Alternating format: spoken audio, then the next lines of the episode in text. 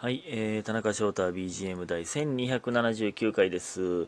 1279は、えー、なんと素数ですね。1277ぶりの、えー、前々回ぶりの素数でございますね。こんなに後の方、後の方というか、1200台でも連続で素数が来るということもあるということですね。えー、ということで、今日は趣味会の田中ゲーム誌第25回でございます。ね25回目よ。えー、さすがに中学生かな、もうそろそろ。えー、プレステ2ですけれども、今回は、えー、三国無双4ですね。三国無双は、これ結構ね、このゲーム通った人ね、多いんですけど、えー、まあまあ言うたら三国志のね、三国志の、まあ、無双シリーズっていうゲームがね、めちゃくちゃいろんなあるんですけど、まあそれの、まあ、めっちゃ元になってるやつ、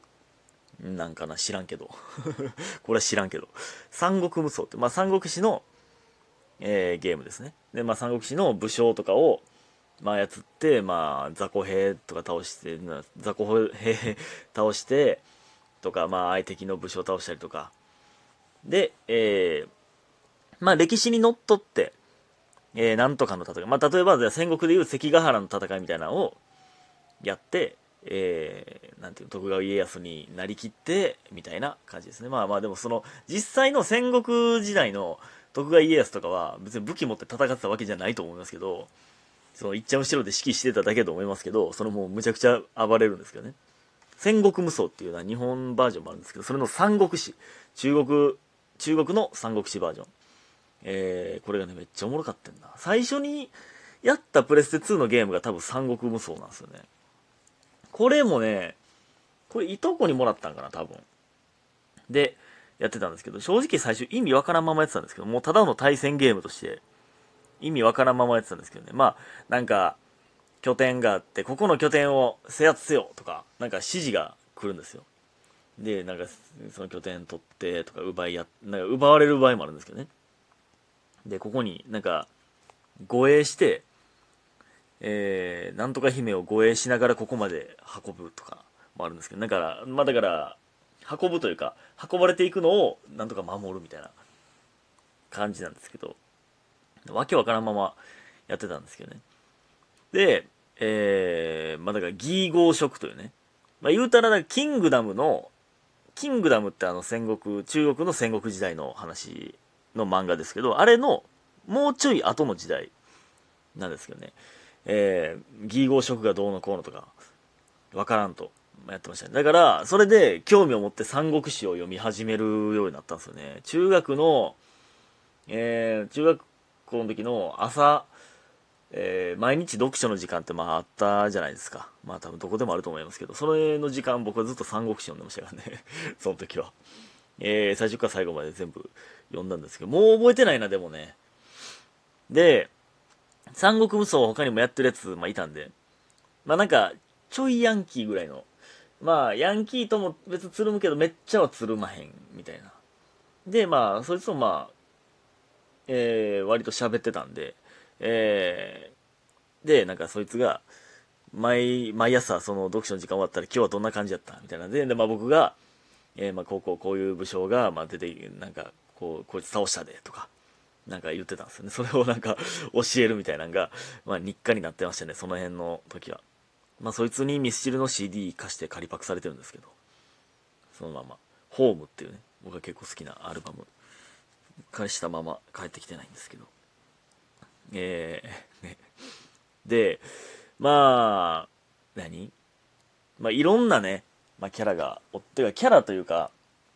まあ、まあ武将ですから。馬乗れるんですよ。まあ、馬乗って移動して、馬の上から攻撃にもしたりするし。で、えっとね、なんていう、南蛮族みたいな呼び方してたっけな。なんか象、象乗れたりとかね。で、なんか虎、虎仲間にできたりとかね。なんかそんなんも、まあ、猛角とかね。猛角っていう、まあ、南蛮の、えー、武将みたいなのがいるんですけど、まあ、そいつの、そいつ関連の戦いの時に象乗ったり、虎と戦ったりしましたね。で、関鳥羽っていうね、これ結構有名な馬やと思うんですけど関戸場なんかお酒の名前になってたりするから関戸場っていうこれこれ誰が乗ってた馬なんやろ？これ実際は。呂布かな？が乗ってたんかな？関戸場っていうなんかいっちゃん強い馬がおってそれを毎回使ったりとか。うん。えー、でねまあいろんな武将がおって弟はね確かねなぜか加工トンっていうね。えまあ義の武将なんですけど義合色ってねまああの3つの国に分かれててえー、あちこちで戦うっていうね。三国志全く知らん人もおるか。義合色知らんか。まあ三国志の物語自体は蜀の、えー、劉備。劉備玄徳っていう人が玄徳っていうのはあざななんですよね。あざな。劉備っていう名前やねんけどこれあざなの制度ようわからんねんな。劉玄徳って言ったりするけどあれあれなんなん？あざな。あざなは玄徳って言うんですけどあれあれなんなんやろな？劉備で一応フルネームやけどあざな、あだ名みたいなことなんですけど、そっちで読んだり、で、関羽、劉、劉備が一応主人公なんですよ。で、関羽と張飛っていう、えー、その二人と、まあ、ちぎりを交わして、兄弟のちぎりみたいな交わして、まあ、その三人が大体、主人公っぽい感じになるんですけど、で、諸葛孔明とかね、諸葛亮とかもまあ有名ですけど、孔明があざななんですけど、なんかあざな覚えてんのかっこええみたいな、なんとなく、あったんですけど。で、まあ結局、えー、ギー合色で、まあギーが勝つんですよ。ギーが統一するんですけどね。結局ね。まあ蜀の、その、劉備と関羽と張飛が、ちぎりを交わす桃園の誓いっていうのが結構、あの、桃の縁、園と書いて桃園の誓いっていうのが結構有名ですけど、全く知らん人は全く知らんか。で、その、加工トンっていうね、えー、キャラ、弟がめっちゃ好きで、なんでか知らんけど、まあ、大きい、まあ、体験みたいなのを持って、えー、戦う。で、なんか眼帯みたいなのしてるんですよ。あの、独眼流のやつ。あの、伊達政宗みたいな。で、まあ、三国志では、なんか、矢、敵が撃った弓矢ね、矢が飛んできて目に刺さるんですよね。で、それを、引っこ抜いた時に目玉は取れるんですけど、急にグルい話するけど、で、加工トンは、いや、この親から授かった体の一部やから、これ捨てるわけにはいかんって言って、その目玉を、自分の目玉を食うっていうね、そのっていうので、有名なんですけど、書こうとはね。で、まあ、あのー、ゲーム誌でたびたび出てくる、むちゃくちゃゲーム強い友達は、えっとね、孫権っていうね、孫権二人いるんですけど、これは豪の武将なんですけど、豪の、いっちゃん強い、えー、いっちゃん強いというか、豪を治めてた、孫権が親と子供の二人おって、まあ、親の方の硬いっていう孫の孫に 硬いっていうね、孫権をなんか乾燥させてましたね、能力。まあ、使えば使うほど能力上がっていくんですけど、乾燥させとったな。あと、甲虫っていうね。甲虫ってまあおじいちゃんのキャラなんですけど、おじいちゃん、これ弓矢の達人なんですけどね、ほんまは。ほんま弓矢の達人やねんけど、えー、なんかまあ、このゲーム内で普通に刀振り回してましたけど、大きめの剣を振り回し、振り回してましたけどね。まあ、僕はね、まあ、いろんなキャラ結構使ってたんですけど、まあ、ほんまベタに、呂布、呂布っていう、これね、発音わからないけど、呂布なんか呂布なんかわかんないけど、僕はずっと呂布って言ってましたけど、まあ、これはほんまにもう、結構ね、あの、まあ、ほんま最強のと言われた男というか、まあ、みたいな感じ、まあ、僕あんま覚えてないんですけど、三国志もね。結構でもね、3つぐらいの戦いにしか参加してへんな。でもすぐね、捕まって処刑されるんで、えー、なんですけど、それがめっちゃ好きで、なんかゴキブリみたいな触覚、ゴキブリの触覚みたいなのを頭につけてるんですけど、こいつがむっちゃ強くて、大きいなぎなた持ってて、攻撃範囲めっちゃ